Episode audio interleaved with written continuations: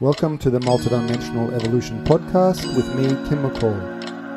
The premise underpinning discussions on this podcast is that life extends beyond the physical dimension, that death is not the end of life, that we are all connected energetically with each other, both in the physical dimension and across dimensions, and that there is a purpose to our life that involves growth, healing, and assistance to each other.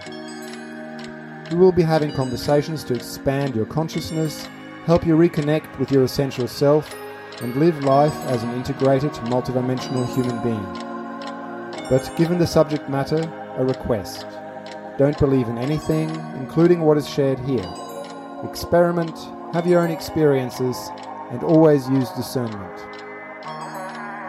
The musical introduction to this episode is by Finnish fusion artist Axel Teslov and his song Reincarnation. Before getting into today's program, I would like to extend my deepest appreciation to you for listening to these conversations. I am producing this podcast as a way to share information about life beyond the physical because I believe that this kind of understanding can profoundly enrich our life, help us heal the hurts from our past, and create a more connected, peaceful, and loving future. But of course, information alone is not enough. We need to practice, experience, and integrate those experiences. A lot of the people I interview provide some kind of opportunity through courses, coaching, or workshops for you to experience their various offerings. And if anybody you hear on this podcast resonates, I encourage you to follow your guidance and learn some new techniques from them, apply them in your life. I am also offering some really practical workshops online from time to time, with the focus on energy work, and the out of body experience. If you want to stay in the loop about upcoming opportunities to train with me, I invite you to like my Facebook page, Multidimensional Evolution, which is where I will be notifying any events. Otherwise, if you want to show your support to this podcast, I encourage you to get a copy of my book, Multidimensional Evolution Personal Explorations of Consciousness. If you're into the topics discussed here, I promise you will enjoy the book too. And now on with today's guest. My guest today is Simone Musida, who spoke with me from her home in Miami, Florida. Simone has a degree in psychology and has extensive experience as an organizational psychologist with different types of businesses and not for profit organizations. The focus of our conversation, however, is around her research of consciousness under the conscienciological paradigm for over two decades. She has been a volunteer instructor of conscienciology since 2001.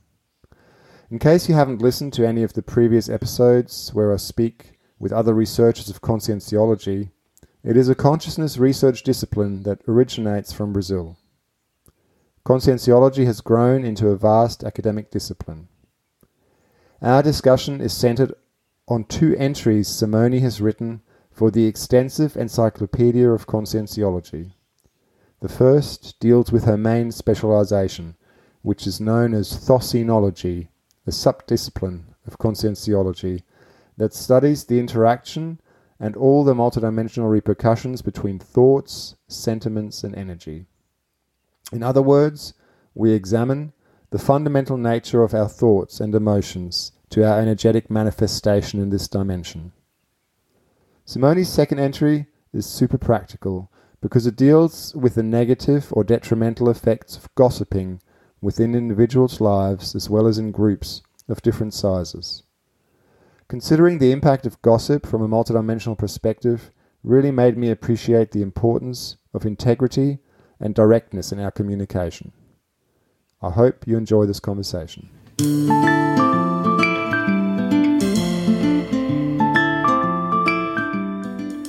All right, Simone, thanks so much for coming on, and I'm really looking forward to um, getting you to talk about the, the Encyclopedia of Conscienciology and especially your specific research interests. Oh, thank you, Kim, for having me. It's a pleasure to be here. Um, but before we get into the detail, I would love if you could tell us a bit about yourself, your background, and maybe starting with so, you know, you're now in Miami. You're originally from Brazil, so maybe we can talk about how you ended up there. but perhaps starting with um, how did you get into conscienciology and into the sort of research of consciousness? Okay, yes, that's uh, yes, an interesting story because I met conscienciology through a friend who uh, I was living in New York at that time, and she introduced me to the uh, lecture. She uh, invited me to attend a lecture, and I had a really good connection with the ideas. I went to the free lecture at that time and uh, we were both already studying multidimensionality and extra physical uh, things and you know metaphysical so, so, so, i was already studying that how did you get into that? Like what what what, what triggered your interest? Because you know not everybody is interested in in that aspect of life. What what brought about that interest for you? Yeah. I didn't have any drastic experience that uh, but it was since i was a child i had some questionings. I had uh, questions about the power of the mind. I kind of had that as a i considered that as an innate idea that i had that i knew that we could uh, that that was a powerful tool. And i had those insights about that. I as a child i was extremely sensitive to today we talk about as energies and things like that. Back in the days i didn't know was energy but i was more sensitive than than most kids and um, then you know little by little i started to learn uh, you learn about you know what that sensitivity is all about or being a little bit more empathic empathic. And then well i did lose my father when when i was very little.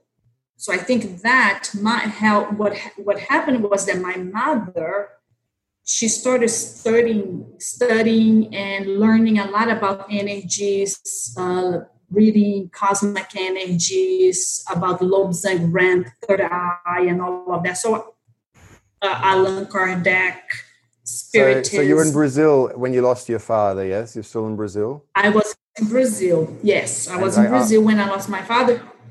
So and I imagine for your mother, then spiritualism might have been a framework to try and understand what happened to him, or maybe contact. Exactly, Kim.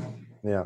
Yes you know trying to understand you know the all of that so she was quite intuitive my mother but i don't think she understood that back then either uh, so she in her search to understand what had happened to my father or to get a closure i would say you know? So she uh, studied all of these things. So i didn't uh, I got influenced through her because that that was the I saw her in my whole childhood reading about these things, right, and going to places to get answers and to try to reach out to my father or to, you know, I guess to heal herself, you know, yeah. from the the sorrow of having losing of, of from have uh, lost him so early after you know during their the first 10 years of their relationship so that you know it kind of uh, it built my my upbringing with all of that and i think in a way it makes you think more about uh, you know life after death and if that is real or that kind of thing because I was heavily influenced by by my, my mother sorrow in a way and also by her quest right for answers yeah. about that and as you know in brazil spiritism it is a, a doctrine right? it's, a, it's a religion in mm. a way and uh, it's very common that you see. I mean, most Brazilians have heard or have seen it or have or someone in their family are involved with this. Absolutely. Right? When I was when I was working in I was an English teacher in Brazil for a year and so many of my students either were involved in spiritualism or like you said knew someone who was and yeah. Yes. Mm. I really don't think anybody that uh, you know have lived there that have not come uh, across something like that because so it's a huge part of our culture so then um, so i have that but you know you grow up you you know you're a teenager and then you are young adult you go into other things right and you forget about these things but i had the, those questions inside of me that I want to answer and that I want to, understand a little bit more about it. And the way that I found when I left Brazil and actually went to New York, um, I went to study. I went, you know, in a, in a way to get away a little bit. It was like a good way to get away. I, I had this passion about the English language since I was young. And I remember wanting to take classes. And in Brazil, in school, we would, like we do, take classes here uh, in high school. You take a second language yeah. course. So in Brazil, it was pretty much English. Right? There's no other language that anybody would want to learn, okay. and the most important for most people would be English. So I had this also this kind of connection that I really wanted to learn. So when I came here, I met this friend who introduced, well, we were talking about parapsychism or, you know, parapsychology, about metaphysics, and we started to look for, uh, or she was a avid reader. So she, everything she would read or any book, she would then suggest suggested, give it to me, and things like that. So you know, Deepak Chopra, uh, then other um, Wayne Dyer, uh, Caroline Wise, so many of these authors that back in the days, you know, in movies that it would be related to uh, energy work, you know, the Celestine, Celestine prophecy, that kind of thing. That yeah, yeah. Uh, you know, the kind of uh, you start reading and going through it.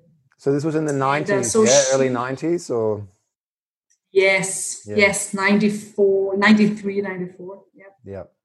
So I had that already inside. It was already prepped. I knew what I didn't want. I knew that I didn't want anything too too mystical or palm readers. No offense, but it's just because I had already seen a lot of that in Brazil. I grew up seeing that. Every corner in Brazil, we would find someone, some good ones, some fake ones. Mm. So, but uh, so I had I wanted something. I want I wanted more, but I didn't know exactly what it was. And when I found this friend in the metaphysical center, she found a, a flyer uh, about describing Waldo's Vieira's, Waldo's uh, biography and talking a little bit about him uh, and also that they had this institution that was going to um, give free lectures in New York.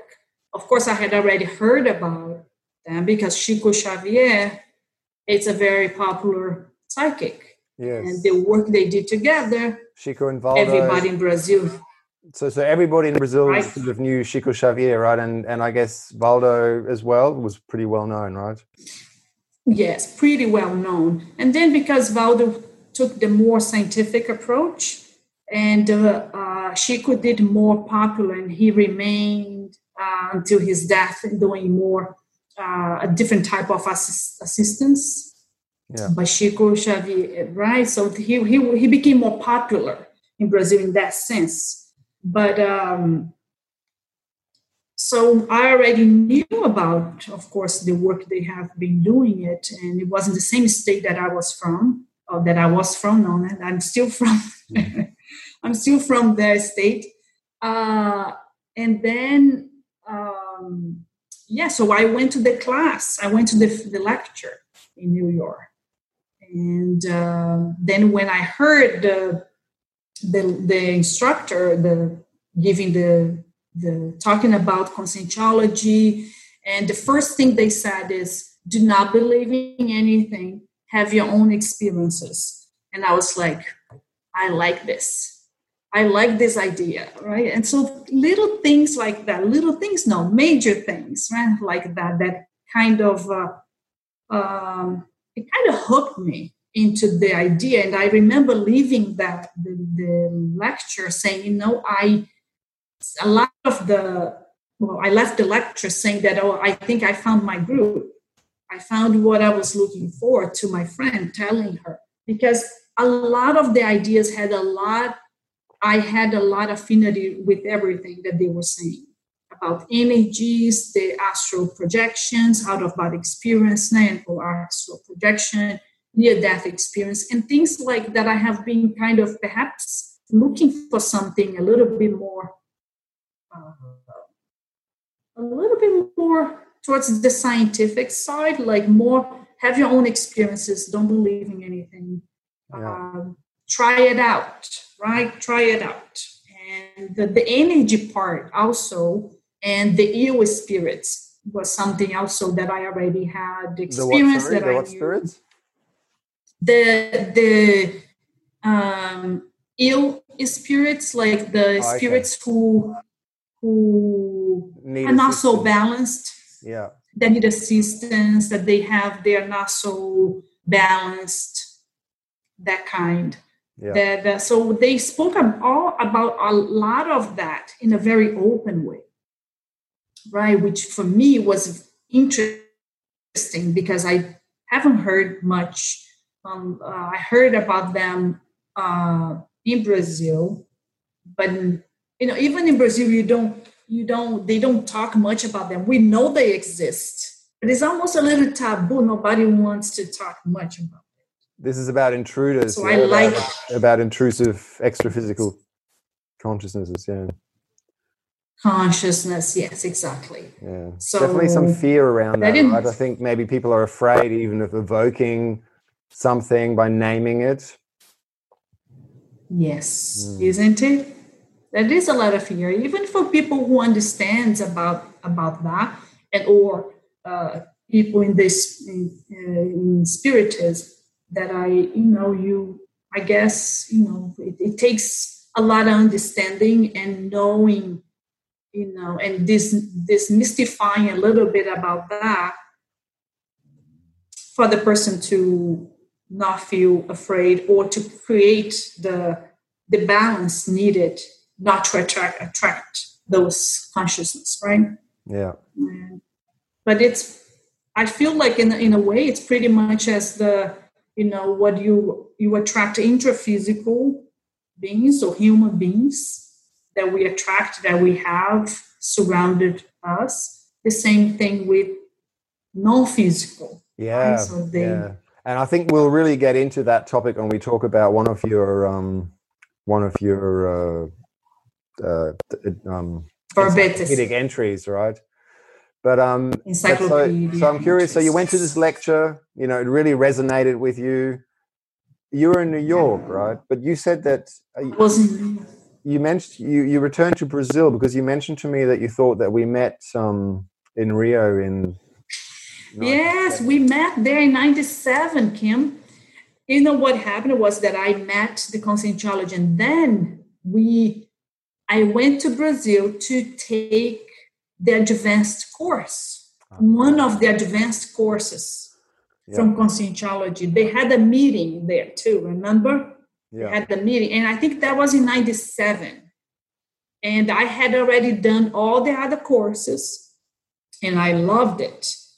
I was single. I had a lot of time. I was working. I was working for a Brazilian bank at that time, and uh, but I had time, and I was like, I was taking all the classes, and I was so in love with it. I was like, oh my gosh, this is what I really, you know, I want. I really want to study more of this, and I dedicate a lot of my time doing that. And uh, and then I went to Brazil to take the advanced course. And that's when I saw you, I met you. yeah And it was very, and, and, then you so you did the advanced too, but you, you your life was in in the US at that stage. It wasn't. It wasn't in the US. I had a full time job. I uh, I was actually already starting going to back to school and studying. Uh, well, I was still doing a lot of classes, but it was you know going towards. I was working in the finance in the in the bank, but wanting to do psychology. So I started taking classes about that. So I was I was busy, but I wanted, I knew what I wanted, you know, that eventually I would get probably uh, go towards both directions that I, I like both things. I like finance and business and I like psychology. So now I'm kind of doing both, okay, uh, nice. which I like it. So, yeah. yeah, we gotta, we gotta live, right? We gotta live. So we, we don't live with energies. Money is, is energy, no way. Yeah, absolutely. um, and so you you um, did you then become a volunteer with the? I guess at the time it was still International Institute of Projectology and Conscienciology. Yes, IIPC. In yes, in it was York, IIPC or? in New York yeah. and New York City on 49th and Lexington. Okay. And um, yeah, well, before I got to the meeting, I had already met the instructors over the phone. So when I got there, they um, it was uh, she's also uh, uh, someone who um, well she i had already spoken with her. And when i got there after the lecture i bought a book the projections of the consciousness which is a very good book to start. And i bought the book and then i offered that if they need any help that they you know they uh, back then they needed people to put flyers you know to help with uh, disseminating or things yeah. like that. I was like oh anything you need just let me know and uh, you know if i can help i'll help. So i had that kind of a quick um, uh, back then it was simone de la tour and kevin de la tour they were the two instructors. You remember them yeah right? You heard of them? Yeah. I met them so yeah. they were you met them, yeah. So yeah, I went with them. We went to Rio with them and, and okay. also yep. Yeah, yeah. So it was a good. Uh, it was a good. Um, yeah. So I had. I was like, you know, this is awesome, and I want to help them because they asked. Simone was really uh, um, direct, and she said, if anybody would like to volunteer, we are we're just starting the work here. We have three volunteers. We are looking for volunteers and that kind of thing. And you know, some people did volunteer and helped. Uh, and then I was one of the first. I was, you know, one of them, and uh, they had already other volunteers. And then the re- the rest is history. Here I am. I've, you know, twenty years later. It's just uh, I feel like it's a yeah, well, it becomes part of your, it's a lifestyle, right? Some people say, even though we had, even though we had some um, uh, interruptions of our work, but uh, yeah, um, I think it's a very good, um, it's a, has a lot of value. Right? Conscienciology has a lot to, to teach.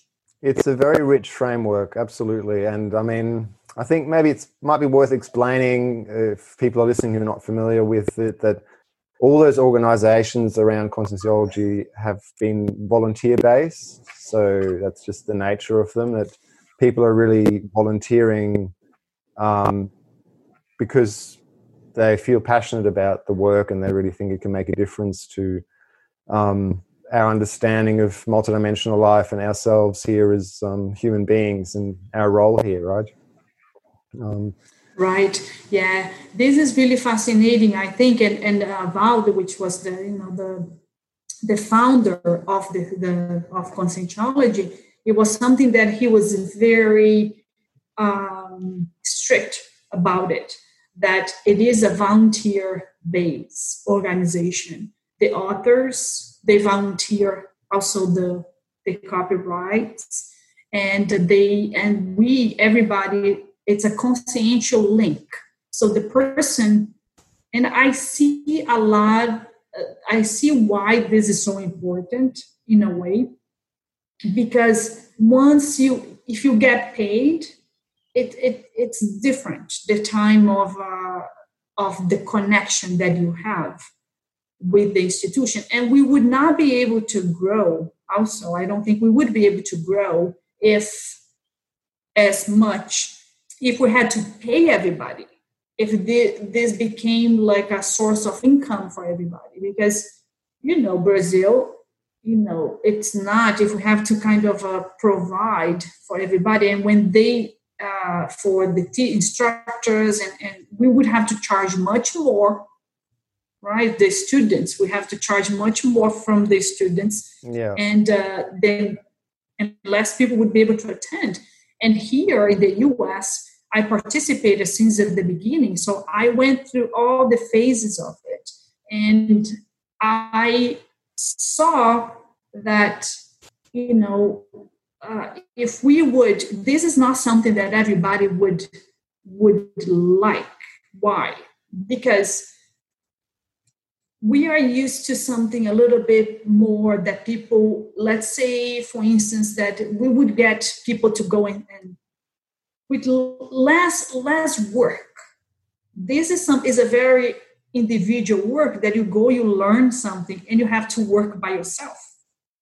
So it's not very, you know, it's not very appealing. You're not given a lot, a lot of, of a lot of things that appeal. I think are like transformational weekends, right? You go somewhere for a weekend and you're promised at least that there's some kind of transformation in the personal growth space. I'm saying, right? Whereas with conscientiology, it's much more like you said, it's kind of like a lifestyle, right? Here's a lot of information about and techniques, and you build them into your life. And um, and Kim, even the beginning when I did not understand the the full validity of of doing it yourself, but if you really want to advance in the you know in your evolution in your parapsyche and take charge of your own evolution there's no other way. There's no other way of doing it in my from my point of view because all the energy work that we do they all the energy work that we do it's to make us more aware so if we are really looking for awareness and you want to really understand multidimensionality and have the direct experience with that, it's like there's no other way than we go and have the experience by ourselves. It's like, you know, I cannot have an out of body experience for you, and neither you can have one for me. It's nice to hear these stories, but that doesn't change me that much. Mm. But you can have one out of body experience that can change you a lot, right? So one thing is to say there are a lot of spirits in that room, and they are very nice and and and, and they are very enlightened. The other thing is like when I feel them, when I see them, when I can perceive them communicating with me, it's a totally, total different story, right? So I think that's what conscientiality, right? It's like, and the other part of it is like we need to know ourselves, right? We need to work and to understand ourselves, to improve ourselves, um, in the sense that uh, studying us, which is the base of conscientiology, right? The study of the consciousness, who we are in essence, it's another big part of it too that nobody can do for us nobody can touch our micro universe not mm. even you know your best uh, helper or your gar- uh, angel or guardian angel whatever name you know we call it right? But you know if we have someone nobody can touch our micro universe that's another thing that we know we we should know who we are we should know you know our values and how we feel about things and, and all of that that um, a lot of the old philosophers and wise ones have been saying the same thing right know thyself So we know that this is not something new. Mm. It's not, and, and, so we have a lot of that from the past that uh, it's it's there for us to to take and, and, and make you know some connections with conscientiology. Um, so I think it's a very complex frame of work, like I said, that can give us a lot of tools for yeah. us to work for the rest of our lives. Yeah. It doesn't stop. It gets better. It gets more exciting. It depends how you look at it, because uh, you know the more information you have and more awareness, it has a price, right? Everything has a price. So sometimes so you know more, but you have more responsibility. It's more responsibility yeah, exercise. Yeah. yes, absolutely. Mm. Yeah. Well, let's let's turn to um, the Encyclopedia of Conscientiology, right? So this is a, um, I would say probably for most people that aren't really steeped in this, quite an obscure thing. Um, firstly, it's obscure because it's, as far as I know, at this stage, really only exists in Portuguese. Um, and it is built around a whole set of neologisms, of new words um, created for conscientiology or by over the, the last 20 odd years, uh, maybe a bit longer.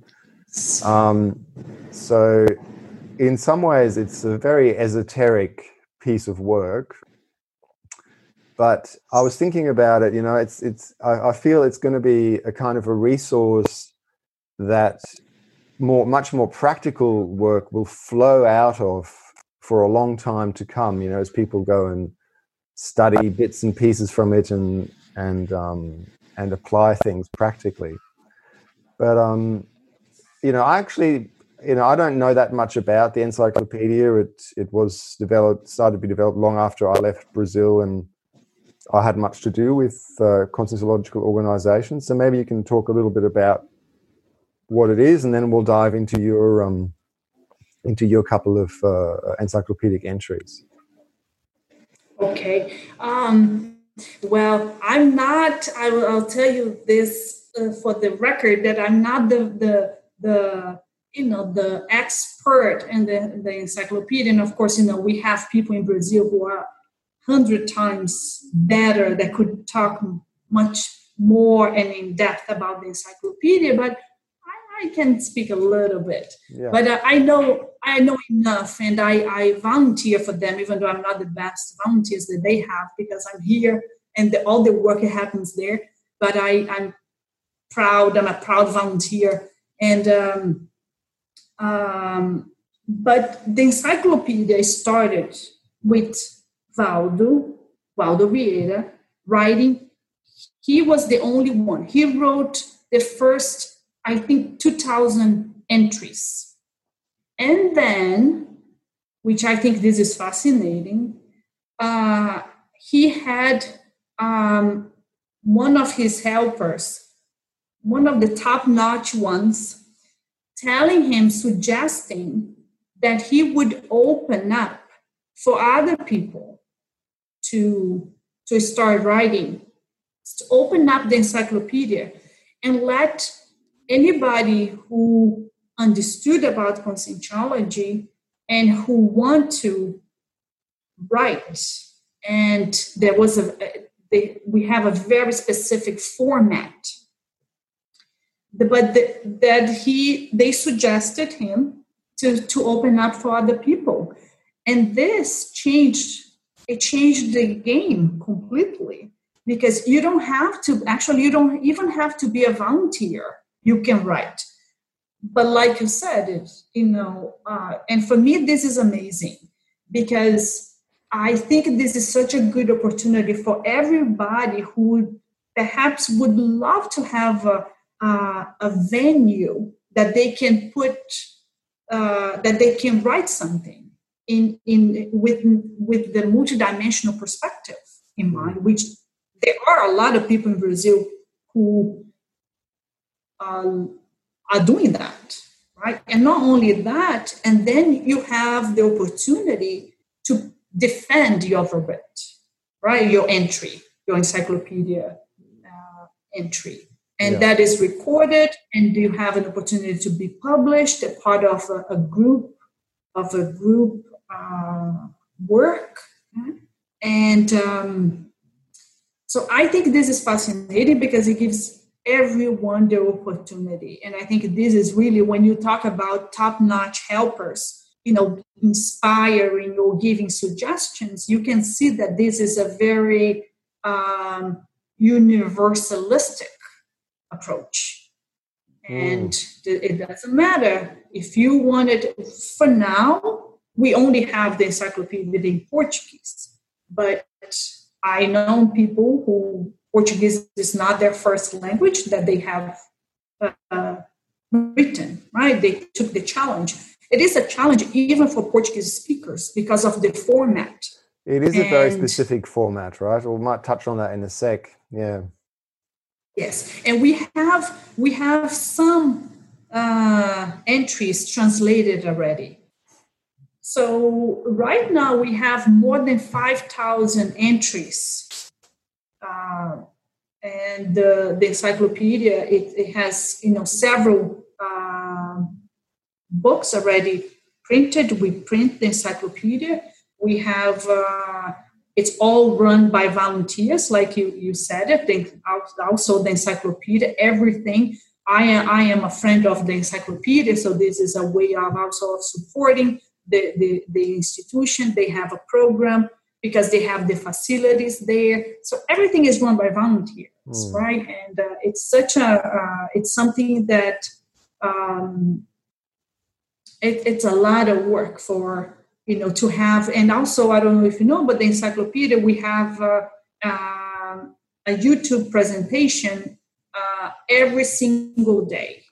They yeah, so, have so, so every day there's a, a new entry a new entry presented, right? Discussed. So there's a, a group debate, and uh, yes. I guess I, I, don't know if there's some sort of process of it being accepted or not accepted. Is there something like that, or um, um, can it happen uh, that people will before, say, "Oh no, we don't accept this into the encyclopedia," or Yes, no, there is one, there are two things. One is that uh, you have to submit it, the topic that you want to write about it and it has to be approved. Yeah. It's just because sometimes they might say, well, this has already been written a lot, or but they the, the team they would do everything they can to help you um, find a different uh, team or suggest another way and something like that. And some of the some of the you can write a, a, a entry and because of the the encyclopedia it's, it's getting so big that after some of the of the entries might not be in the printing part of it just perhaps because i actually don't know a lot about the the, the rules for that but i think it's more like if they already have a lot of things on that subject right. and it might not be as relevant you know it's it's important but not to be printed in yeah. the in the paper form the, hard copies. Yeah. So it depends. And it's because it's there's a download version right? You can go um i'm pretty sure there's an uh, open download you can access. Uh, yes. If you um if you become a friend of the encyclopedia you have the the entire encyclopedia downloaded and many other books that you can access. Yes. Um, and I think on the internet, if you go to the website, which is the the the, the organization CEAEC, the Center for Higher Studies of the of Consciousness, I'm translating into English, but uh, they they are the institution that uh, supports and helps uh, the encyclopedia because the encyclopedia is inside that campus. You know that. Um, so they, um, so then, um, yes, you become. Uh, what were we? We they can uh, you can download through their website. Just going to the YouTube, you have all the videos, and also through the cix um, web page. Also, Encyclosapiens org is the encyclopedias Ah, yeah. is the institute Yeah. So we'll, I'll, we'll, I'll add all the websites, and also I'll add a. I know there is a um, a bunch of uh, of those discussions that have been translated into English or subtitled or something. Um, so I'll add a link um, to those. at least people can have a taste right A yeah, have a taste, have a see, have, have a look at how that how that gets put together. Yeah, and a lot of those topics are really interesting, right? Um, a lot of the topics that are yes discussed there. I am. I. I. I am. Uh, I also. Um, I did like a, a, a initial translation of the of my. I don't know. It's it's it's supposed to be selected. I don't know, but I'm going to talk to the uh, Encyclosapiens coordinators and see if that becomes revised and approved. If we can share too, Oh, so then we can attach. That would be great. Yeah. Well, let's let's get into those topics, right? So you've written two encyclopedic entries. Um, the So far, so I have far. a third one going on. Okay, nice. so there's the intraphysical, intraphysical gossip and thosenology, right? Thosenology. So that's a term we'll have to unpack in a minute for people. But um, okay. Maybe from our discussion before we started, I got the sense that you had quite a few thoughts around the intraphysical gossip topic. So maybe we can start with that, right? And and any everybody can relate to the concept of gossip, right? That's not a that's not a fancy term. Um, intraphysical gossip basically means it's among us, people that are in a human body right now. Absolutely. Um, So, do you want to know how, why I chose this Yeah. topic, or Yep, how yep, I became? Yeah. yeah Um. Well, back in the, I had it wasn't my. I have practical experience with it, right? So we have to have right practical experience with it, and it's not. I I was thinking about that. I always think about that. I didn't. Um, yes, by engaging in gossiping, like by being the by seeing it how that would work. Like either if it was in my family or in my workplace and that or if i would have a friend. So i started to pay attention to that more and more. And i was like you know i have seen so much of this that was a natural thing for me. And part of the reason i wanted to write about it is because first of all it's something very common that I started to pay attention to it. And of course, when I was the, the victim of a gossip, of course, you, you don't like that very much. And then another reason is because that uh, I, it started to to bother me when I would engage in something like that. so you And I might find yourself feel- gossiping. Yes, is that what you're saying? Like you might be, Yes. and you go, "Oh, I'm here. I am talking about someone else." Someone else or or passive listening and then engaging which is a very it's another way of supporting that behavior Yeah. and and then i started to um, as i was doing myself research and i was finishing my my psychology degree i started to understand uh, study more uh, self-defense mechanisms and things like that and i and i started to make a correlation with that that i would just started to uh, see well if i'm criticizing that person maybe and even in psychology in, in conscientiology also we talk about that. If i'm criticizing about someone else what the that does that tells about me and what do i have inside of me that maybe i'm projecting towards that person Yeah. so I started to put all these connections, you know, together. And I was like, no, I can definitely write about this. And I don't feel good. I start my lucidity start to increase. So just repeating it, I uh, I I wasn't feeling comfortable with that anymore. I was I started to feel the repercussion of when I would say something negative. Either I was in uh, most of the time sometimes we are we are projecting to other persons so i start paying attention to that. And I was paying attention when the energetic aspect of it that uh, gossip and I, I learned that from conscientiology way in the back when we in a class that we give when we talk about positive extra physical beings and negative extra physical beings meaning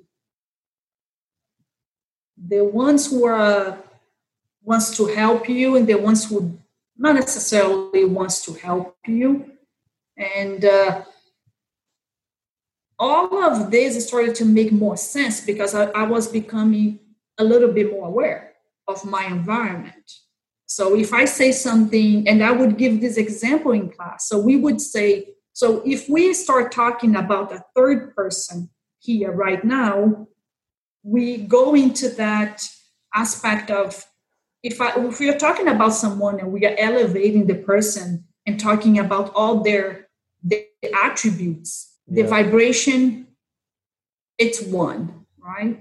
If we start talking about the the weak the weaknesses of that person, or the vibration, yeah. the judgments, exactly, right? So then the the the energetic aspect of the environment, the vibration of the, the energies in the environment, it changes immediately.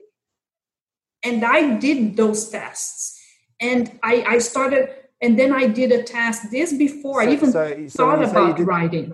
Sorry, Simone, but when you say you did those, t- those tests, do you mean you would kind yes. of be participate in the conversation and the, the conversation would maybe put somebody down or complain about someone and you and and you would assess the the the energetic environment maybe assess any non-physical ev- evocations people that would come get involved something like that is that what you mean by when you say you did those yeah. tests yeah yeah i did a test exactly like that and then i would uh, the test by perceiving it right? Just being aware and trying to perceive when I would go, when the conversation would go to that, um, go, towards that side, or I would go, do a test, and also I would suggest that doing in class when I was, you know, doing class, I would suggest to the students to, uh, when I was talking about that, I would say, okay, so try to engage in a gossip and try to stop that and see how hard that is for you to stop it. So someone is kind of talking and you you can even initiate it and see how that triggers the other person or and then try to stop it. And by stopping you can use one technique that is very useful. It's like you say something good about the person so you say oh but that person is also this and that and you say something one of the best qualities of the person that you can think of so it stops immediately, but it's not that easy because the energy start to kind of because do you know what I mean? Is well, that clear? Well, uh, what I'm connecting with as you're talking is that um, when when people there seems to be an aspect in many of us that is somehow gets some satisfaction from talking about people that we find difficult, that we find frustrating. And if we can complain mm-hmm. about them, then it's like a release, right? So that's kind of, I guess, uh, a, feeling I have around that, right? It's like, man, I find this person yes. so hard. I'll go to my friend over here and I'll say, geez, you know, that we're releasing that energy. yeah. We all do that, right? Yeah. But but here's the thing, Kim, that I found interesting is that one thing is that that is that kind of release that we feel that uh but that can be then we can go into a ladder of that but the test when i was uh, you know when i was teaching and since we were talking about um the energies and how that could affect you know because if i'm talking something bad that can evoke the other uh, extra physical beings that also wants to harm that person for instance does that make sense Does that make sense, sense a little maybe, bit? Maybe, maybe we should provide some context. You know, why would there be extra physical yeah. beings, extra physical consciousnesses around wanting to harm this person, right? Yeah. Why? Yeah. Why would that well, be? What we in conscientiology would say that we this extra physical reality, it's a very dynamic one. Right? We are never alone, alone. So if I connect with someone energetically, but in a negative way, I can, through my thoughts, I evoke uh, extra physical consciousness who either are with me or closer, but that vibrates in that same kind of energy. Or also that, that the other person has extra physical beings who might be connected to them and that extra physical consciousness can connect it to me and also reinforce that kind of uh, uh, behavior of talking more about that person and all of that. So we talk more about that maybe later on. Um, but the idea that my my you know initial experiment it was around that because i started to uh, in, in, you know in teaching conscientiology in class we would talk a lot of, uh, in the second level level of the courses we would talk about you know the helpers and the intruders yeah. that kind of thing so but besides that what i noticed is that we we have that kind of uh, that every time we say something about someone else, the reason also it feels good is because we remove the attention from ourselves. So now it's not more about why am I upset? Well, maybe it's because I didn't eat well or sleep well or because I didn't exercise or because I'm not doing my, my homework to maintain myself in balance. And maybe someone now is stepping on my toes or you know it's kind of ups, making me feel upset. But and then it's easier for us to attribute to that person or complain about that person and um, usually if we are more balanced and we are more, relaxed and we have our like we i was telling you that i read your article about no violence uh, nonviolent communication, if we have our needs met, usually we're more calm, we are more relaxed, and people don't bother us as much. So, either way that we look at it, there's no excuse. It's always our responsibility and the best. It's many times for me.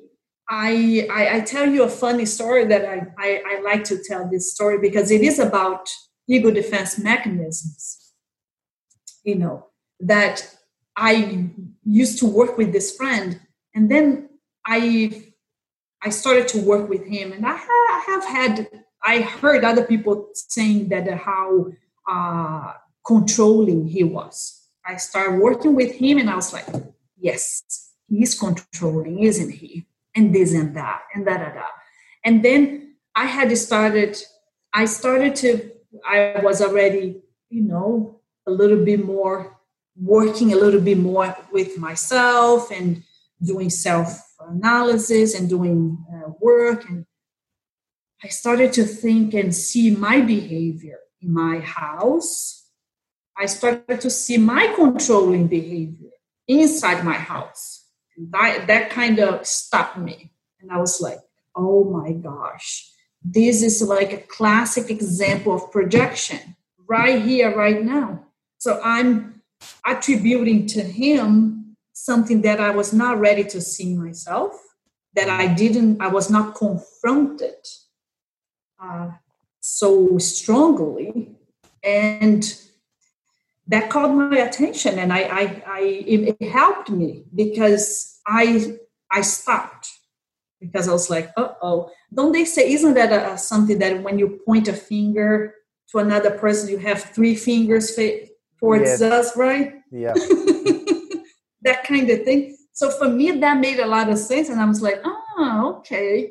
and I because I was doing my homework, studying, you know, and uh, these things, I knew about about other mechanisms of defense that I had, but I that I had been studying, but the controlling one, it wasn't my you know the worst one, you know, from me. So that's why it never came up. But it, it kind did. of under the radar. Point, it was under the radar exactly, and then it came up, and I'm like, oh my gosh. Um, it's not easy but it, it you know it, it, hurts a little bit like every you know when you discover something about yourself that you that's not the you know the most uh, you know it's not the, the the huge attribute oh i found out that i'm good at this you know yeah. It, but it's it helped me you know in many ways and it, it became like a classic example because it puts me in the picture you know it's it, it is about me it is about you know if we are aware it these things they, they help us grow you know and they stop and they it helped me in that sense. And so was um was writing the encyclopedic entry a process that helped you really deepen your own awareness your self-awareness around your own gossip and the role of gossip in in the workplace and, and all of that? Yes, absolutely. It's so amazing because I was thinking about that today the difference from when I wrote, when I started, when I finished it, and when I, after I presented, also when I defended the the, the entry, it's it created for me now, I feel um, it is a huge difference because it almost creates an, an aura. That's how I can describe it. It creates an aura that it, you will you are less vulnerable to that. You you study so much about that, and I read so much about it, and plus my own experience that I'm and first of all because people you know all my friends they know that i have been involved and my family they know i have been involved with uh, conscientiology for all these years. And every now and then we, we chit chat they know what i study about energies and all that and multidimensionality. And then we talk about it and i say oh i wrote about this. And immediately has a response. People respond to it because it's something you know very popular but not many people would like to to write about it. And for me, it created an aura that, uh, like I said, I'm just repeating myself, but uh, an aura that it makes me less vulnerable, more understanding, and I can protect myself more from that.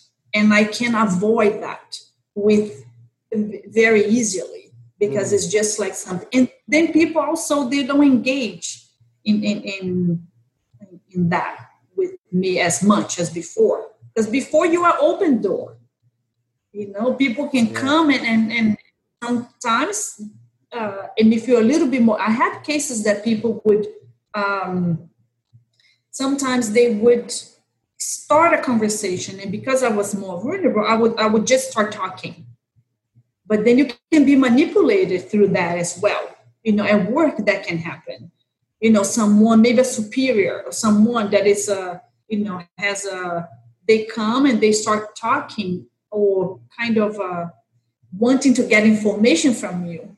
And then energetically, if you're more vulnerable, you just uh, open door and you open and just start talking. And but they are kind of checking everything that you're saying, and you're thinking, oh, they're just being friend, a friend. Mm-hmm. You know what I mean? Those kind of situations that the yeah. person's open door, they, and then they use that to blackmail you or to you know take that into a gossip and talk to another coworker. You know what I mean? The, in the work environment, this is really uh, detrimental. Yes. So yeah, it was a really big journey, indeed. Yeah, and I'm I'm curious. So there's a couple of things I will like to follow up on. One is uh, practical kind of tools that you've now learned. Um, uh, and um, uh, and the other, I guess, is perhaps the impact of of uh, gossip in the workplace. But I would like to, and I'll probably get to that actually through this. I wanted to give a bit of a sense of the um, the format of these encyclopedic entries. Right, it's a little bit difficult to do it via audio, especially because it's in Portuguese and so on. But I guess the point I wanted to to make, what I found I've actually struggled over the years. I've looked at the encyclopedia every now and then, and I didn't really find it particularly, um, I guess, uh, inviting because it's not really contextually written, right? There's a lot of just um, keywords or key phrases dup, dup, dup, dup, dup, under different headings, right? And so, for example, under yes. the heading, and I'm not quite actually quite sure in, in English, the parafatology parafatologia, right? I think is it parafactology? Right. Is that what it means? Factology. Yes. Yeah. yeah. The parafactology. Yeah, yeah. And then you've got, Which for example, the, the extra physical facts. Extra physical facts. Can, okay, yes. extra physical facts. Good, good phrase. That's the heading. And then you've got the following. Some there's more, but there's these ones. I just pulled them yeah. out. Um, yep.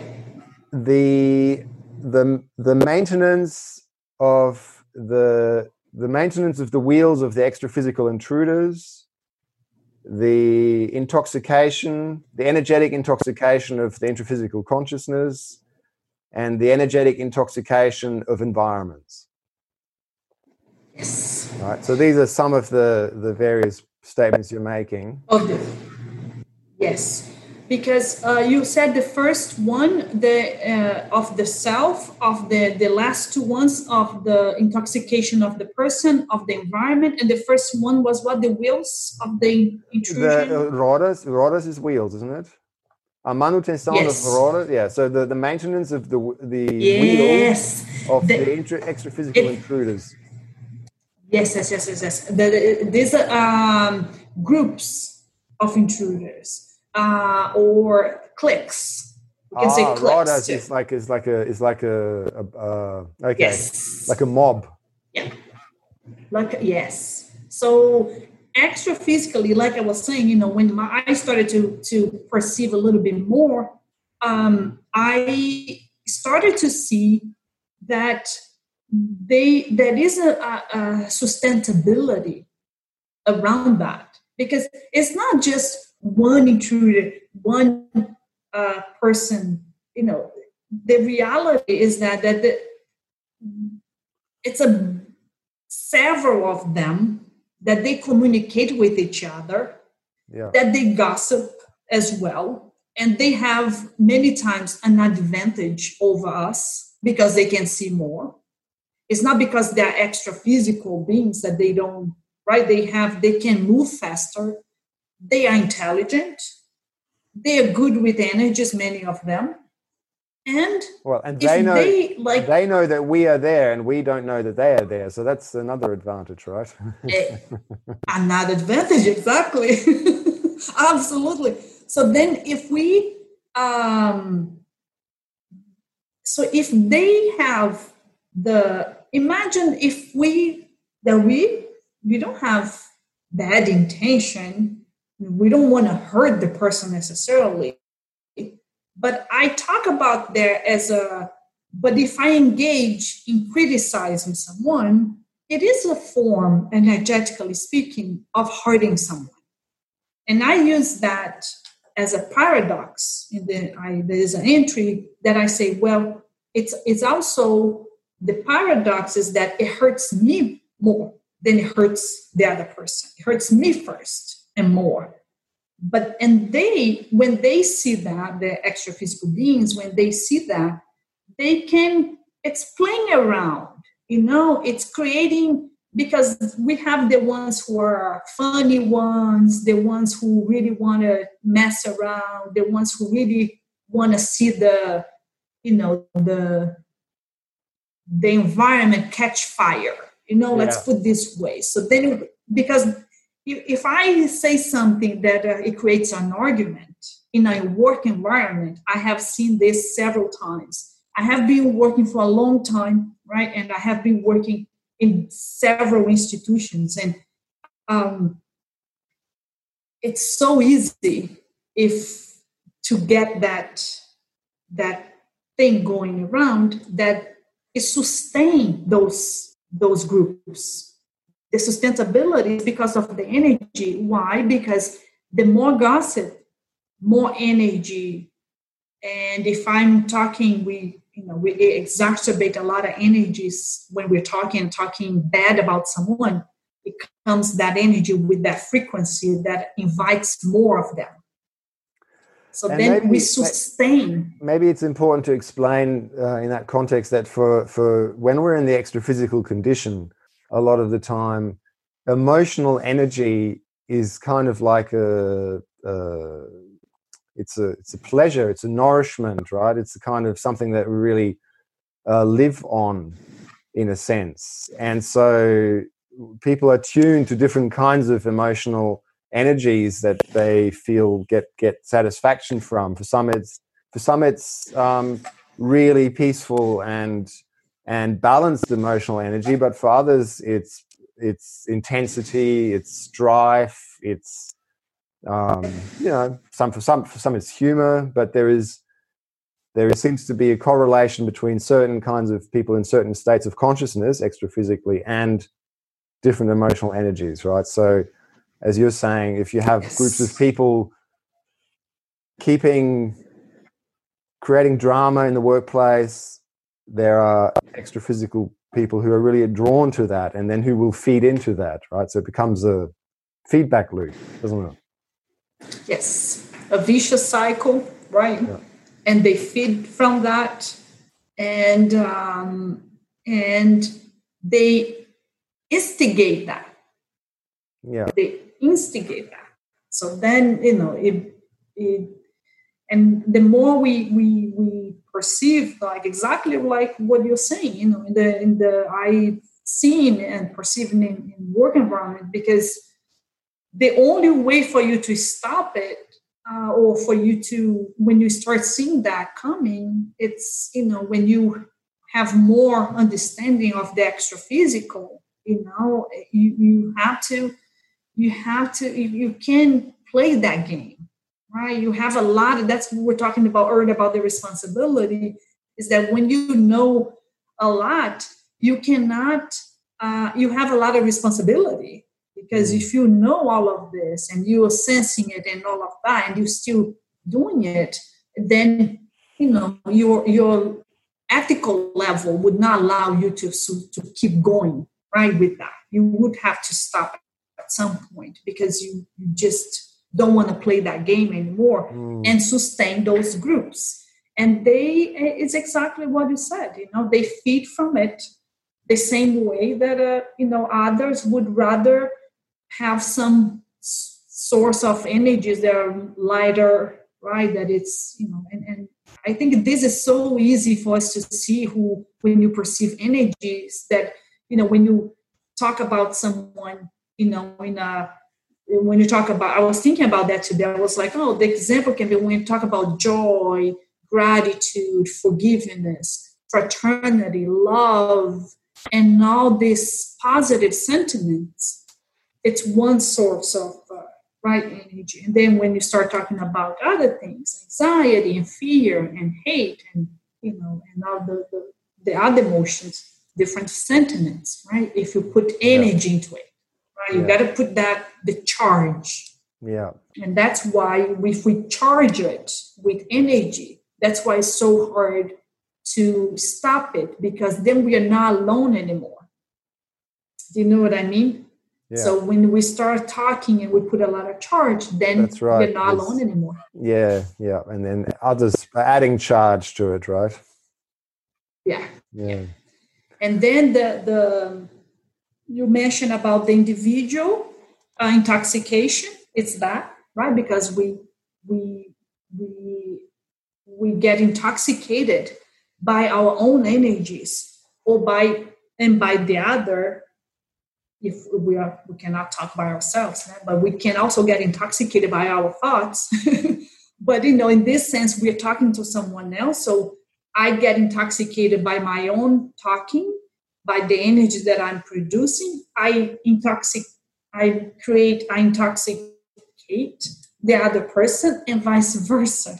So that is the whole connection there of energies of one person or several people intoxicating everyone and that energy that is generated by by the person or the, the, the group it's intoxicating the environment because energy is something that uh, uh, most of us already know that, or if we don't know, or if we have experience with that, but it, it impregnates into things. So that's why some people they have uh, they are so the energies are so pleasant that you want to be close to them. Some people, some environment, you get in and it's so heavy, uh, energetically speaking, that you know is being intoxicated. So the the of course it's very uh, and i'm sure um,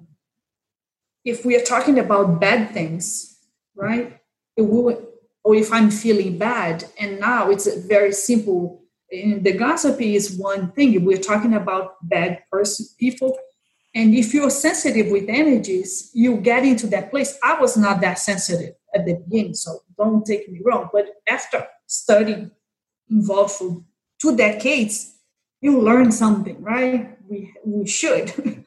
so when I started to pay more attention to uh, the energies on environments, I would you would get in and you can sense, sometimes even perceive what was said, the the you know, and all those kind of the, the, the energies are there. And the energies is it's information. And then the information is there and you get affected by that. Yeah. Um, so it's that's how i i perceived it. And that's what i meant by that. Mm. and it, it, i remember Waldo saying also something that i never forgot. And other instructors that we should leave a place wherever you go you should leave the place better than when you arrived Remember that, Kim? Absolutely. Yep. right? Even that's a classic in yeah. conscientiology. So energetically leave the place speaking, better right? than you. yeah. yeah. Exactly. Energetically, energetically speaking. speaking. So. Yeah. And that's the thing. So. Yeah. And um, I think that relates to so there's another so I've just pulled out a few kind of these kind of phrases from different parts of your your um, entry, right? So Okay. There's the the principle the principle of um, that that a person evolu- uh, evolves more quickly who does not intrude others. Yes, right? and in absolutely. some ways, that really flows from what you just said, in the sense that um, you know, if you're if you're engaging in gossip, and we classify that as a form of intrusion, um, you then are associated with extra physical consciousnesses unconsciously who kind of are in that same groove, in that same flow of energy. Your own energy becomes denser, more intoxicated, and all of that slows you down, right? And as far as we understand evolution, which is around expansion and opening and growth. Exactly. And and and you know, it, it goes against all the principles of of evolution. It really does because first of all, if we go back, we are hurting ourselves first and others. We are not learning about ourselves because if I do my homework, uh, I would know that uh, I probably have more weak traits than that person. Or and if I really want to understand about evolution, the third part is about assistance. So if I want to help someone, I cannot keep saying it, even if I cannot help the person directly, at least don't say anything, right? Zip it. And we used to say that we have one mouth and two ears, right? So then we just keep it quiet. Don't say anything. Don't add to the fire, right? And if we cannot be a helper, let's not be an intruder either.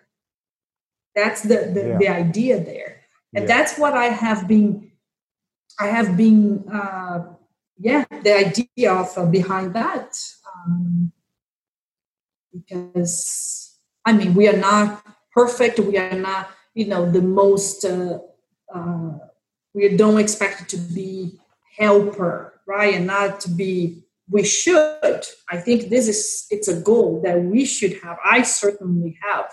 But and I I was like I cannot be doing trying to do assistance to one group, but then I talk bad about the, the another person. So I can try to help someone, but then I victimize another person or, or that kind of thing. I mean, we all know it's not that we're going to be a hundred, uh, but if we understand that and we understand the multidimensional aspect, I, I think this principle it's a it's a classic also to to avoid. Right? We want to help. We help more if we um, ideas that we would help as much as we can. And don't take me wrong. Sometimes it's it's hard to help. Now the person's disturbed and the, the person doesn't want to hear or or I don't know. The person doesn't want to be helped. I have people like that.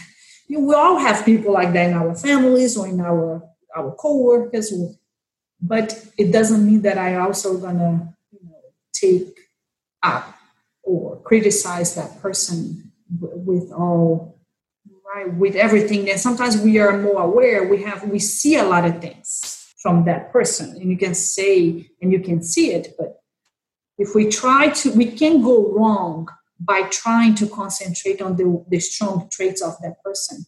That's what the the more evolved beings do with us.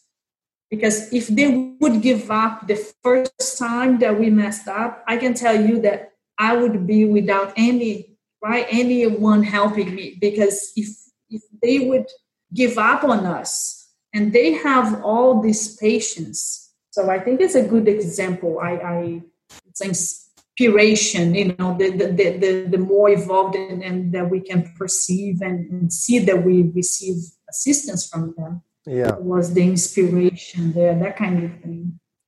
Yeah i love that actually that patience to you know because absolutely a part of being well certainly part of for me being a human is being to make so many mistakes and um, you know get go down so many wrong paths all over the years and i've always had the sense that there is um, a loving support to guide to help me back. You know as soon as i'm open support is there right? So exactly. That's exactly with me. Yeah.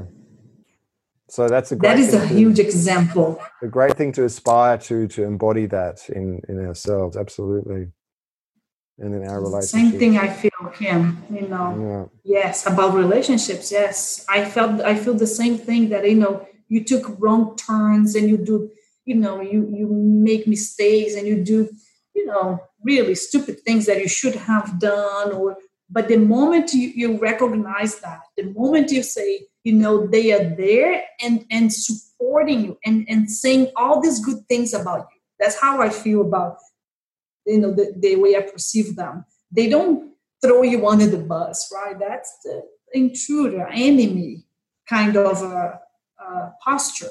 No you have all these good things. Let's keep going. Let's because you know because you are aware you know part of it is because we are aware and we want to be better. And i think that's all they they they care. And they understand that we are in a restricted condition right and um, so that is really you see how the energies move when we start talking about one uh, one type of uh, entities and another type of entities. The energies move when we when we talk about those things.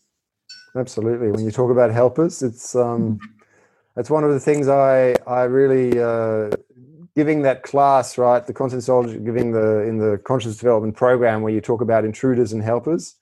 It could be extremely yes. tangible the, the the the shift of energy in the classroom. Yeah. Yeah. Let's think about that class. Yes. Yeah. Um, so another so then you, you have a, a, list of binomials, right? So binomials are a concept that is used quite often in conscientiology to bring together two ideas that are related in, in one way or another, right? And um, So what I just wanted to ask you about one of them, and that's the binomial of horizontal communication, vertical communication. Um, what were you getting at with that, and how does it relate? Yeah.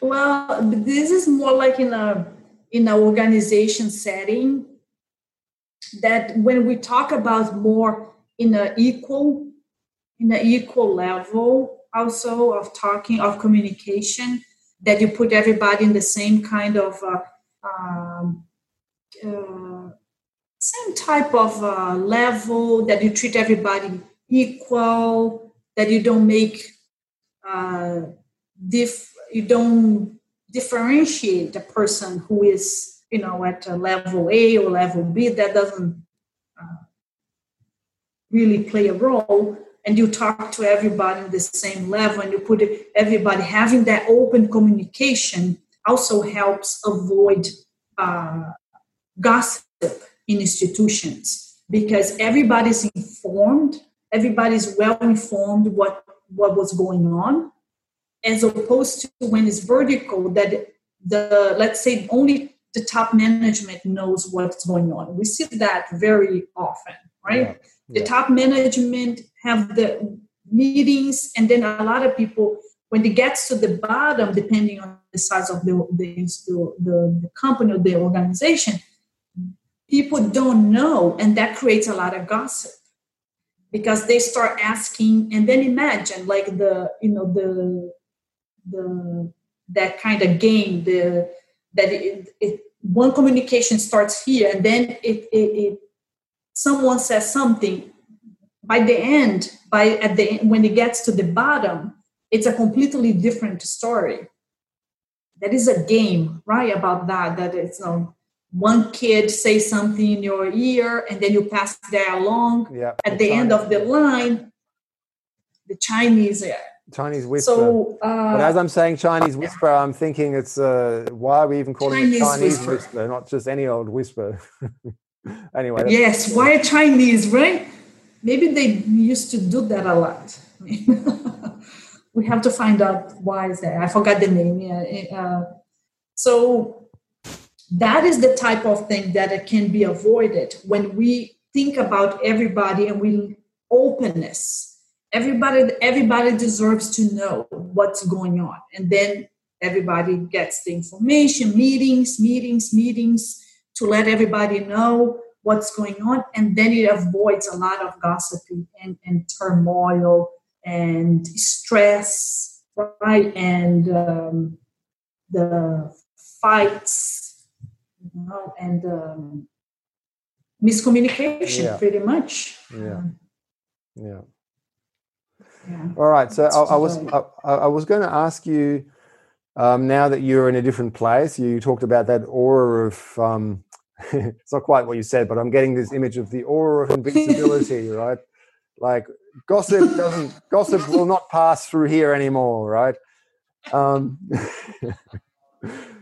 so so now, now you're in your workplace and you know you're at the you're at the I don't know well not right now because you're now you're in a home isolation but when you're back at work, you're at the in the in the tea room, and um, a couple of colleagues come in and start complaining about another colleague who isn't there. Oh, such and such.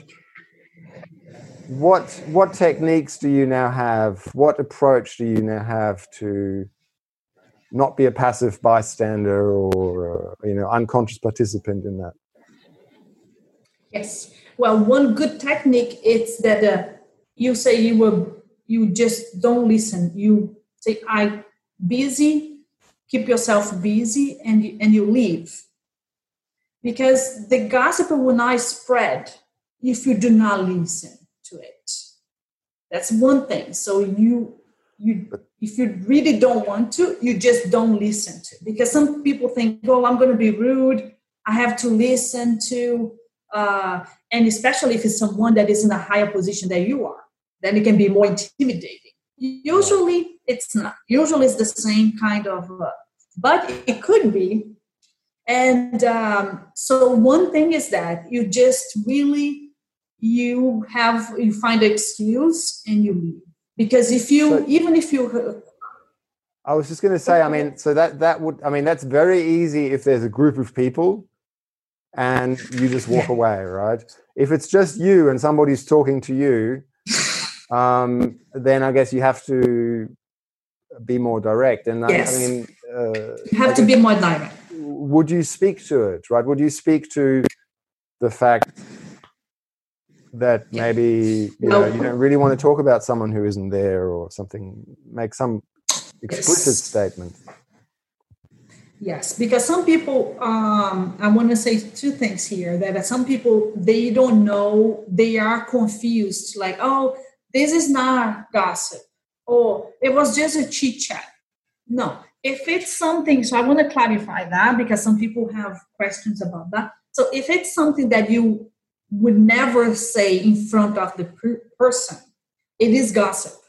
If it's something that is negative that putting the person down that is anything that you that you would that you even if oh the coworker is getting promoted and then you say well but how come? Oh why? You know oh maybe the person is sleeping with the boss or anything like that it's gossip right? So it's not just a chit chat. So because some people i i heard that also like oh uh no no my intention was good you know? Well, we have to reflect about that because if you're saying anything bad about the person, it cannot be a good intention, right? Or if you were would not say in front of the person. I think that's a good also- test. Yeah, if you wouldn't say in front of the person, that's a, that's a good test. I love that. I love that one because that okay, you nip it in the bud, right? It, you can't go wrong with that. It's if you, if you don't have the courage to say in front of the person, so then it's gossip. Yeah. So I one thing that I that I use that uh, it's really good. It's to say something positive. You, say, you know what, but you know, the other day she did or he did this, this, and this. That was really actually nice. And I say, oh, you know, that guy is always, you know, working on, he doesn't talk to anyone, or he, you know, he leaves this thing here, or he always do, you know, he doesn't talk to anyone. He thinks he's like, um, oh, he's a nerd, or he doesn't want to uh, engage, and we invite him to go out, whatever, because this is like, right? It's we don't think it's something bad, but in a way, it is something bad, right? That can trigger a lot of a lot of talking about that. So then, um, um, when we, so someone has to stop it, right? And we, that are more aware, we can say something positive about the person.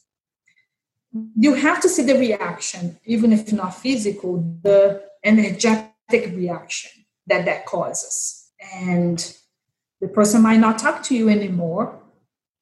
That is part of the creating the aura because you're not welcoming that type of conversation anymore anymore they feel like oh you know that person's like doesn't like those things anymore and my work i actually one time i said you know i don't like gossiping i did say that to one person Yeah. i said i, I really don't like gossiping i said that and Well, that way it's very clear. i'm not the right? most popular around them huh? You you became the next target of gossip. yes exactly Yeah. But that's why in, it's a price right that we pay but at least yeah, Yeah. Yeah. Okay. so i think those are good things to do and you know we that understand about energies keeping it that and you know and it's good you know it feels good to to um to make a compliment not to compliment the person say you know that person but uh, you know she's not all that or he's not all that bad you know yes they i know i know yeah i know they did this this and that bad but you know the person has also this this and this good you know Yeah. let's be fair that Yeah. kind of thing you know Yeah.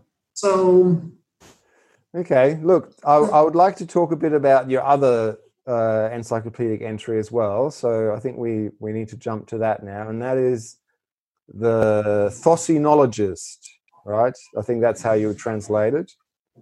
Um, yeah I haven't. I have that. I haven't. Um, um, yes, we can talk in conjunction with uh, because it's it's part of it. It's it, that is not printed yet. So. Oh, I see. So you haven't actually presented that yet? Yeah. You mean? No, I have not. Okay. So we can, uh, yeah, but we can talk more like uh, um, because that you know I have to be there in Brazil to present that. So the other one was presented and it's part of the, the encyclopedia. I'm so happy that it's part of the encyclopedia uh, okay. in print. So, so but this, one, you this know, I, in I the making. Yeah. Yes. Yes. But it covers a really interesting topic, so I think we should. Uh, I think it would be good to just briefly um, uh, discuss some of those yeah, concepts because yeah. it's very important. But to start with, maybe yes. it might be helpful to explain um, what does that even mean, thosenologist, right? So, what is a thosene yes. and the thosenologist? So, that would be a good place. Mm-hmm. Yeah, I tell you, do you want to know how I, uh, uh, why I decided to write about that too? Sure. Yeah.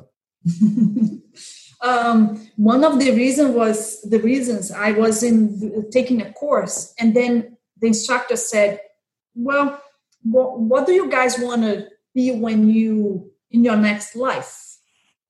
And the only thing I could think of was thosenologist, because uh, when I met conscientiology, the other thing that also called my attention a lot it was about the concept of thosenes, which right. is thoughts, sentiments, and energies, right? Thosenes, thoughts, sentiment, and, and sentiment and energies that comes, you know, it's how we as consciousness manifest.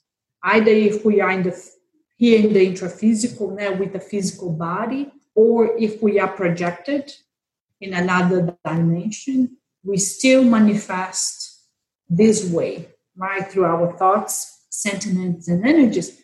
So that, Kim, was another thing that it hooked me. I was like, of course, I know this already, right? I this is so uh, w- wonderful and makes so much sense. So then I I started. I decided to to write about it, and nobody had uh, except for, of course, it was Waldo who proposed this terminology. And then I decided to write about it because I I I'm really passionate about about um, I'm very interested. Shouldn't say passion. I'm interested in this, and I think it has everything to do with us developing our power perceptions, the perceptions of our energies, everything that I that we spoke about. Yeah. Gossip it's completely in line with that, right? Because if I think something and then I have a feeling and then I say something and, the, the charge. So that's how it became. So thosenologist would be sorry, I was going to another direction here, but the thosenologist is the the the consciousness or the beings who are uh, specialized in the the quality one of the way is that to the quality or yeah the quality because it can be a good quality or bad quality so the quality of the the thosenes or the way that that is presented yeah. and so we yeah so it becomes, the person becomes specialized in how that affect also the environment. So if I start thinking about something positive, how would that affect my environment? That's why affirmations are so powerful, right? Because if I start focus, thinking, they focus your thoughts and your feelings, right, and create an energy. yes the energy, also mindfulness, right? If you focus in what you're doing and you're doing it and you're thinking positive thoughts, that also creates, you know, a good sentiment and the energies.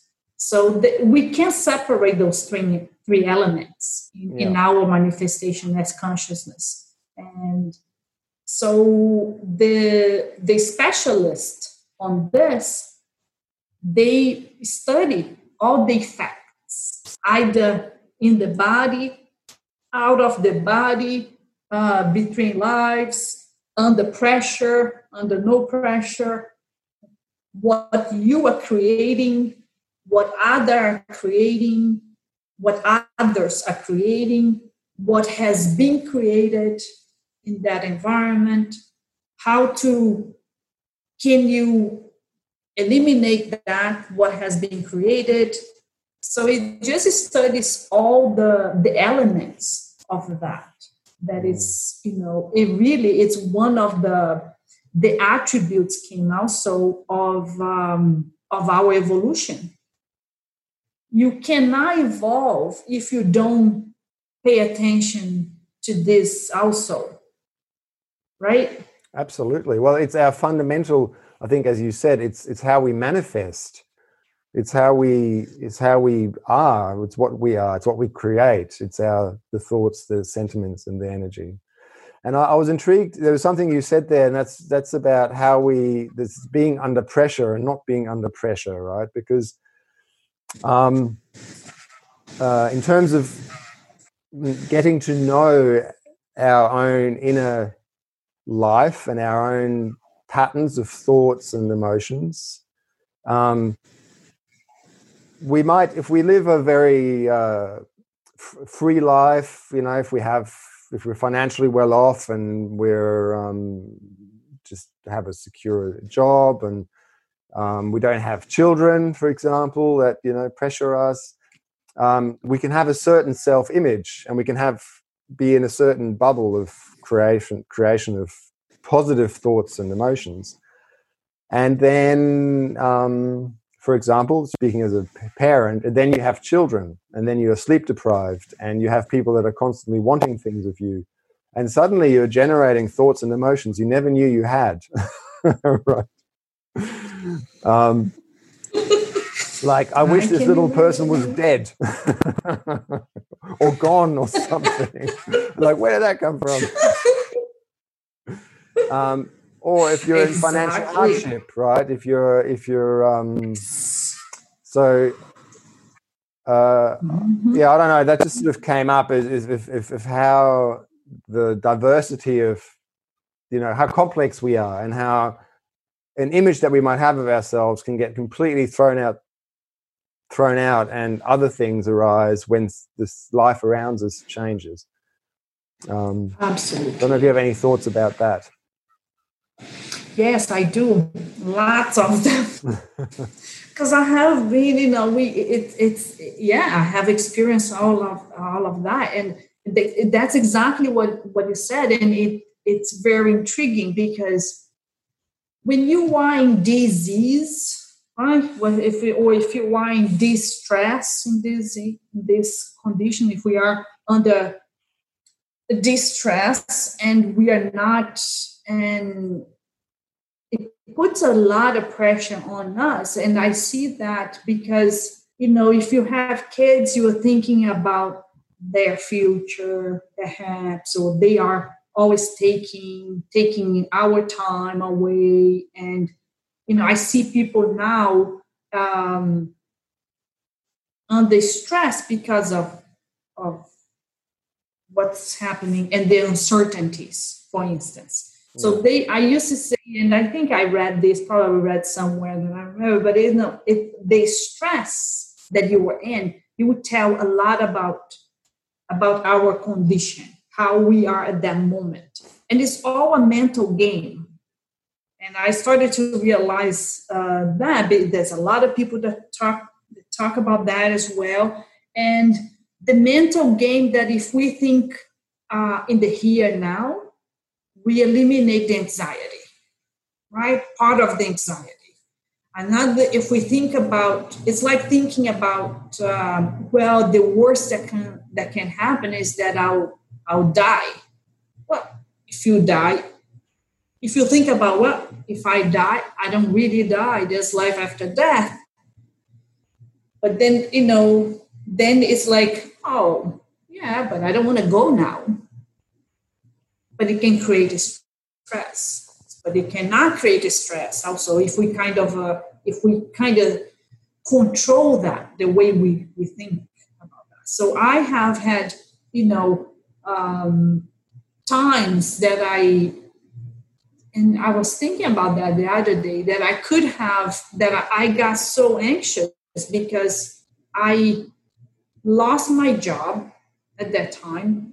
And I got so nervous, you know, that I was going to lose. I, I was I wasn't going to have money to pay for the mortgage, and uh, that I was going to, you know, what I'm going to do. But it was like immediate uh, charge of stress and anxiety that if I had stopped and then I stopped and thought through it, like, it's not going to happen from one day to another. You know, you can work that out in a very in a more positive way and think you know oh, we still have time. You can find another job in the meantime. You can borrow money and whatnot. So i feel like that uh, um, this kind of uh, situations it can it happen if we don't have control over the way we're thinking. And if we thinking uh, like you said those kind of thoughts that comes to our minds that we question is this really me thinking? Or it's not because that is another thing right? Sometimes it's really our thoughts but sometimes it's not. Yes i know that for sure. You you use the word xenothosene in um, in your um, uh, entry, right? So the xenothosene is like a thosene from uh, external, yes. right? External. So when someone else, right, it's kind of a sending a thought. And of course, the thought will come with a sentiment, with energies, and can influence us, right? So it's um that's the, the other thing. And I have experienced that myself, that and that comes with the knowing who you are and knowing who, how you think usually. Not that we're not going to have any bad thoughts. Of course sometimes you do but you have to know the level of bad thoughts that you have. And sometimes it's it's not necessarily a bad thought but it can be a, a thought that comes with a charge of of emotion that can trigger you know you to think in a in a in a maybe a depressive way or in an anxious way right? To put like a, a type of thought in your about you know concerns about the future. But don't take me wrong i'm not saying that all the time and you know that that it's not all the time that we that we can just blame every bad thought thoughts that we have or any uh, negative emotion that we might have that's it's not coming from me. Yes a lot of times it's coming from us but a lot of times it's not right? A lot of times are not coming from from us. And that's exactly what you um, yeah so i think um, do you want to say anything about that? Because you were no, no, I was just, it was really just around, no? yeah. around that. Yeah, just explaining that a bit, talking yeah. a bit more about that. So, and, and I think the, um, I think this is fascinating. Yeah, absolutely. To be able to know that, Kim. Yeah. You know, to be aware of that, it solves a lot of problems. Yeah. I notice, you know, in myself when I, because before I, I used to just uh, since we have a little bit of time, we can develop on that a little bit. Before, I used to think everything is me. It's all from me. Right? And then you learn, well, some things are. And even traits that I thought was coming from me, I realized later that no, many of these sentiments and emotions were, I was being influenced. Yeah so not only, but you know, really through a, a level that is more in, in a thought level process, which is harder for you to identify. Mm. but uh, it's it's quite interesting. At least it was quite. Well, I mean, and I think the flip side is that that that happens sometimes when people first become aware of this, right? When people first become aware that oh man, I'm there, I can be influenced by extra-physical consciousnesses, even in my thoughts and my feelings. That people then they, there can be a tendency to kind of attribute everything that we don't like about ourselves or that seems like sudden to that external influence. That's kind of the flip side from going from a state of everything is me to oh actually all those bad things that i don't like they're actually from the outside and then there's really that yes. that process of unpacking right of of really understanding um, what do we carry from our family and from our own multi-existential history? And and what extra physical companions do we bring along that are tapped into that and that amplify things or yeah. Yeah. Because it's a way of remember that is always like that's why manipulation is something really negative that that comes from this kind of a consciousness that thinks similar things like that because it is a sort of source of manipulation because if i i'm inducing someone to think or to feel differently I can I send a, a, charge. You know, it's like like a dart. I, you can even feel it. It's almost like a dart of that comes charged, and you absorb that, and you feel that, and because you grew up perhaps in an environment that you, you rationalize, you, you you you try to understand why those sentiments are coming from. And you start to know where it's coming from because of this this this and that. And it makes sense.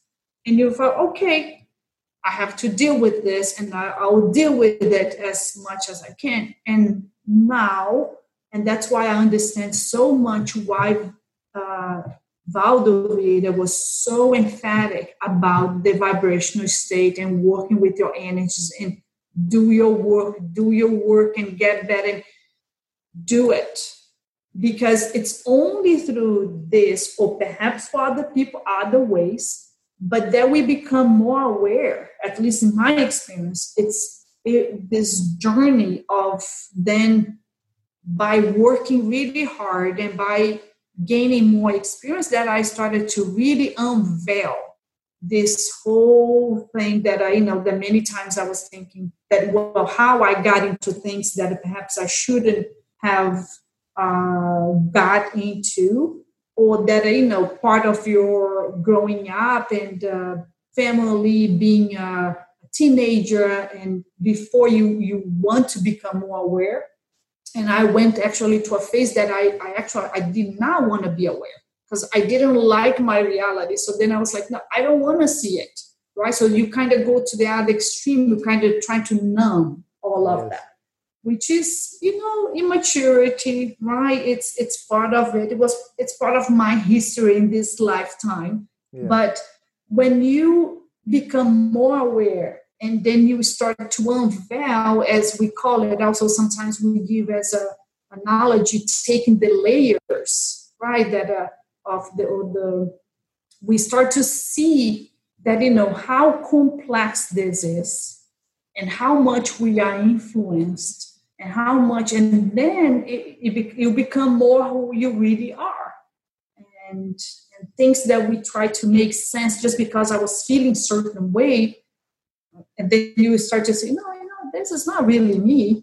You know i don't think like that. You know i don't feel like that. I'm not really depressive. I'm actually good humored. You know i'm up upbeaten i don't feel though then there's no space for for that kind of connection. You know, it doesn't mean that sometimes you're not going to worry about something or you're not going to get, you know, um, maybe sad about something if you have something happening to you, but it's a different, completely different level, right? Yeah. Than being vulnerable, completely vulnerable, you know, to anything and to anyone. Yeah. It's very, very, very interesting. And so, yeah, because I was going to ask you about the vibrational state because that's one of the the points you make in your in your um, draft entry. There is the quality of the vibrational state, And just for people listening um, uh, who have not familiar with that, vibrational state refers to a, uh, a state that's induced through the application of a, an energy technique by intention with your will. And actually, the very first in the very first episode of this podcast, I actually talk you through. You could go back and listen to that. I actually do a guided installation of a vibrational state. Yeah. Oh, good. Yeah. Yes, Kim. Because the two things that that, uh, that I can say about that is that you know in my in my entry there I mentioned about first the the completely control it's with our our thoughts right? And then if you are if your emotions are calm and you're relaxed that's when it happens. I have had times when i you know sometimes you're trying and but your body's tense right? And then the moment you relax the vibrational state happens. And also times that you technically we could just think about it and it would happen. Yeah. I i think i'm fortunate enough I, to say that sometimes even if i don't feel the vibrations per se i feel the repercussions in my body. If I think about it, if I command the vibrational state. And depending on the environment and my and my condition at that time, um, you can think about it and you can feel the vibrational state happening, what which I call it instantaneous vibrational state. Mm-hmm. Then you think and happens. So I think for all of us, if you command strong enough, strongly enough, uh, it happens. It's just that because we don't feel the the energies. Yeah. You know what I mean? Yeah, it's yeah, different. Yeah. If we are more and uh, you might be able to to feel that too. But yeah. um, sometimes we are dealing with a lot of things at the same time, and then that is you know you don't feel it. Yeah. The full full charge, right? Yeah. The, the full charge. So I think for me that it's also because it's a mental thing, right? The energy work is a completely mental exercise. So if we if we take charge of that, you know, we take you know that that that's you know as a uh, when you understand and take charge of that, you of that attribute that we all have, you you don't second guess yourself. You know, you, you go for it and sometimes out of um, of necessity you have to you know to be to become stronger right or to use more of that hopefully you know usually you know the idea is that we don't need to have a, a uh, we don't ideally we would not have to have like a, uh, to clean up a place or ourselves to do the vibrational state. We could do it all the time just to think about it. Yeah. Right. And of course, and do the energy, do the movement, like you said, you have described it, but it's all it's pretty much optimization of our energies, right? Yeah. Yeah, exactly. It creates like a, reset. Yes, like, isn't like it like a reset? Like a reset. Yeah. so Yeah, and, and because of that, it's really helpful in in allowing us to distinguish kind of what's inner and what's outer, right?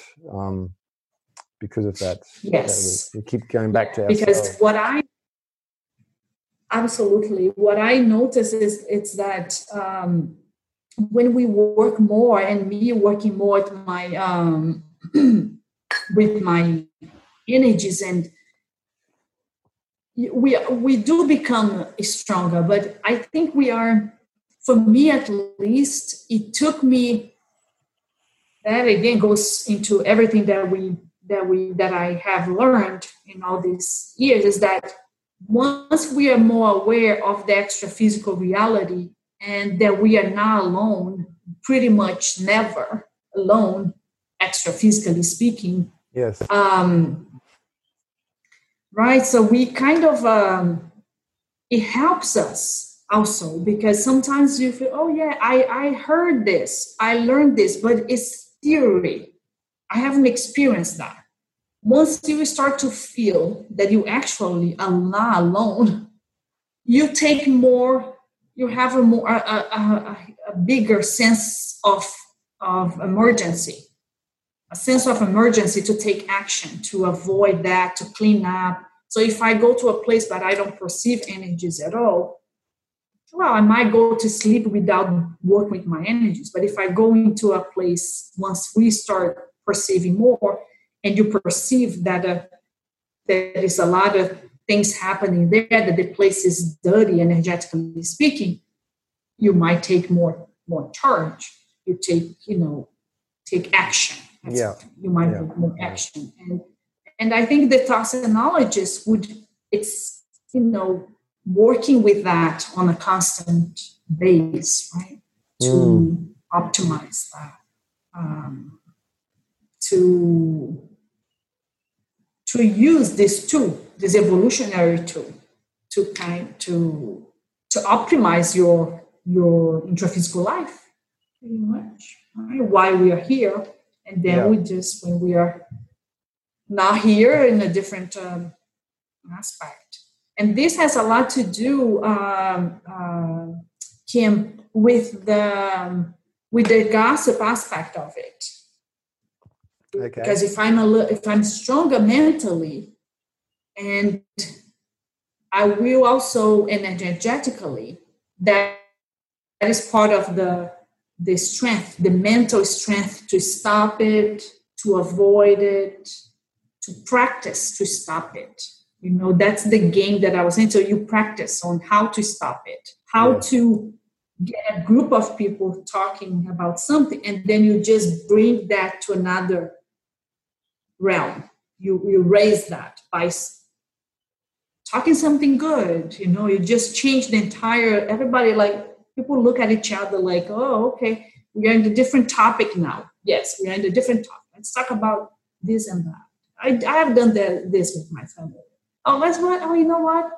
Let's talk about this now. You know, so that kind of thing. Yeah, and then it changes changes everybody's thosenes, right? You can you can be a everybody. You can be a positive xenothosene in that sense. Like you introduce a new thosene into a group, and suddenly the conversation focuses on something uplifting, connecting, engaging, inspiring. Yeah.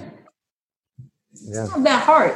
Yeah. Mm-hmm. So it's not that hard. It's just we we we actually we're actually having to wrap up now. I think we've sort of, I haven't quite kept time. I think we're sort of at the two hour mark. Um, but I, I, did want to say, I think the point that you made, I think is really important about the fact that, and I, I feel it ties it all together in a way, like that we're not alone. We're never really alone, right? And and in the chapter for the Thocene knowledgeist, you talk about or you mentioned the myth of Thosenic privacy, right? The myth that we have private thoughts, feelings, and energy emission. Because really, somebody is usually listening and is usually present. Um, and so that also applies. So that then makes me think back about the gossip, because even if you're not articulating the gossip, if you are, you know, gossiping, oscillating, or scenically, you're still feeding into the network. Absolutely, yes. Yeah. And I think that is such a good point because it, yes, it is a myth because we think that, oh, I can just think whatever I want and not affecting anybody or no, we are affecting ourselves first, right? We are affecting the environment that we are in. We are affecting the people that are in the environment and we are affecting the person or whatever we are thinking. If we are thinking about another person and we also um, affecting the uh, the environment right? That uh, you know affecting the other person and affecting the extra physical team. Yeah. Because because we are not private so if we the other um, because it's a myth the we are not there's no privacy in the multidimensionality. There's no oceanic or privacy of thoughts. And we have a, a bigger responsibility because we are affecting also we are giving sending good examples or bad examples to the extra physical beings that are around us right? So it, it, it's about them as well. And so then that become it becomes another layer because when we have kids like you have kids you have to good, give good examples right in our families and things like that we wonder you know we think about them immediately and we think but then it goes to another layer that we have to, to think. At work, I'm thinking about them too. I don't want to. I'm not going to engage on that, right? Or I'm not going to, you know, engage. And then we have our extra-physical companions. You know, that uh, our thoughts um, that we can make that connection stronger if it's a good thoughts and with helpers or also make that connection very strong with the, the ones that are that, that are not there are also in a uh, I, I, I say that uh, if the, your thoughts it, it reflects our level of health.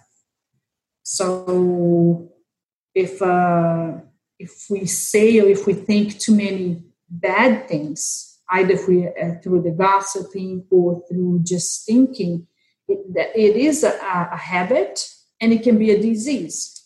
Because if it's a chronic habit, it becomes a, a disease and that can be part of the whole the whole feeding that we that uh, the person might have difficulty in stopping it.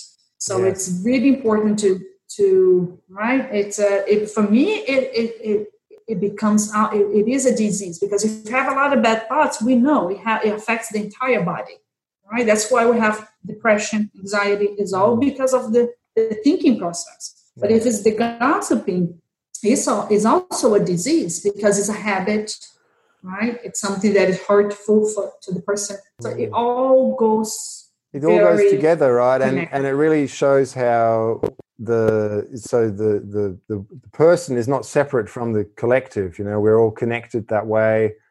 Um, one person's disease, if you want to call it a disease, right, affects the environment around it because we're actually a, a joint organism um, of beings together.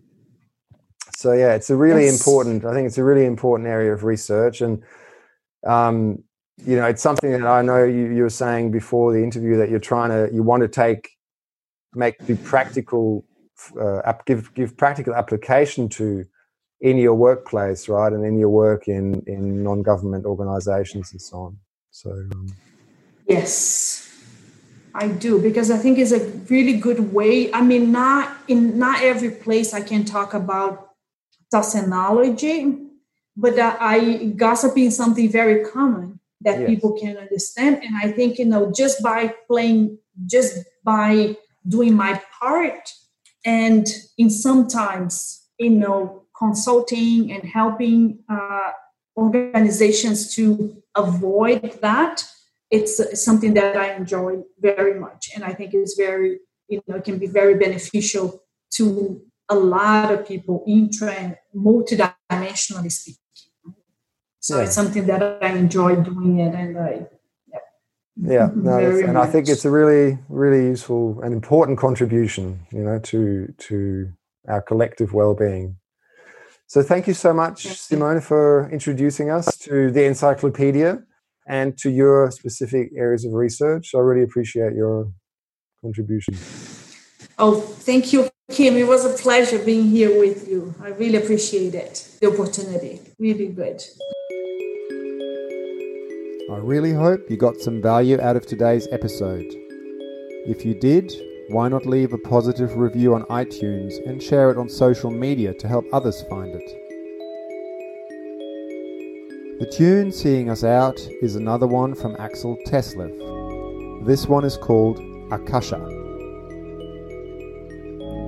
You can find more information about today's guest on my website, multidimensionalevolution.com, including any links to their work and their contact details.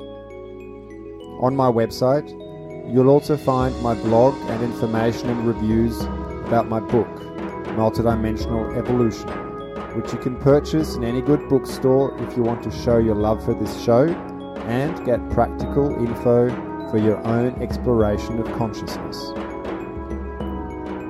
Finally, please get in touch, whether it is to ask questions, share experiences, or suggest guests and topics. I always love hearing from people, as I believe it is through sharing with each other that we can all grow together. Until then, or until you tune in again, I am sending you my very best energies.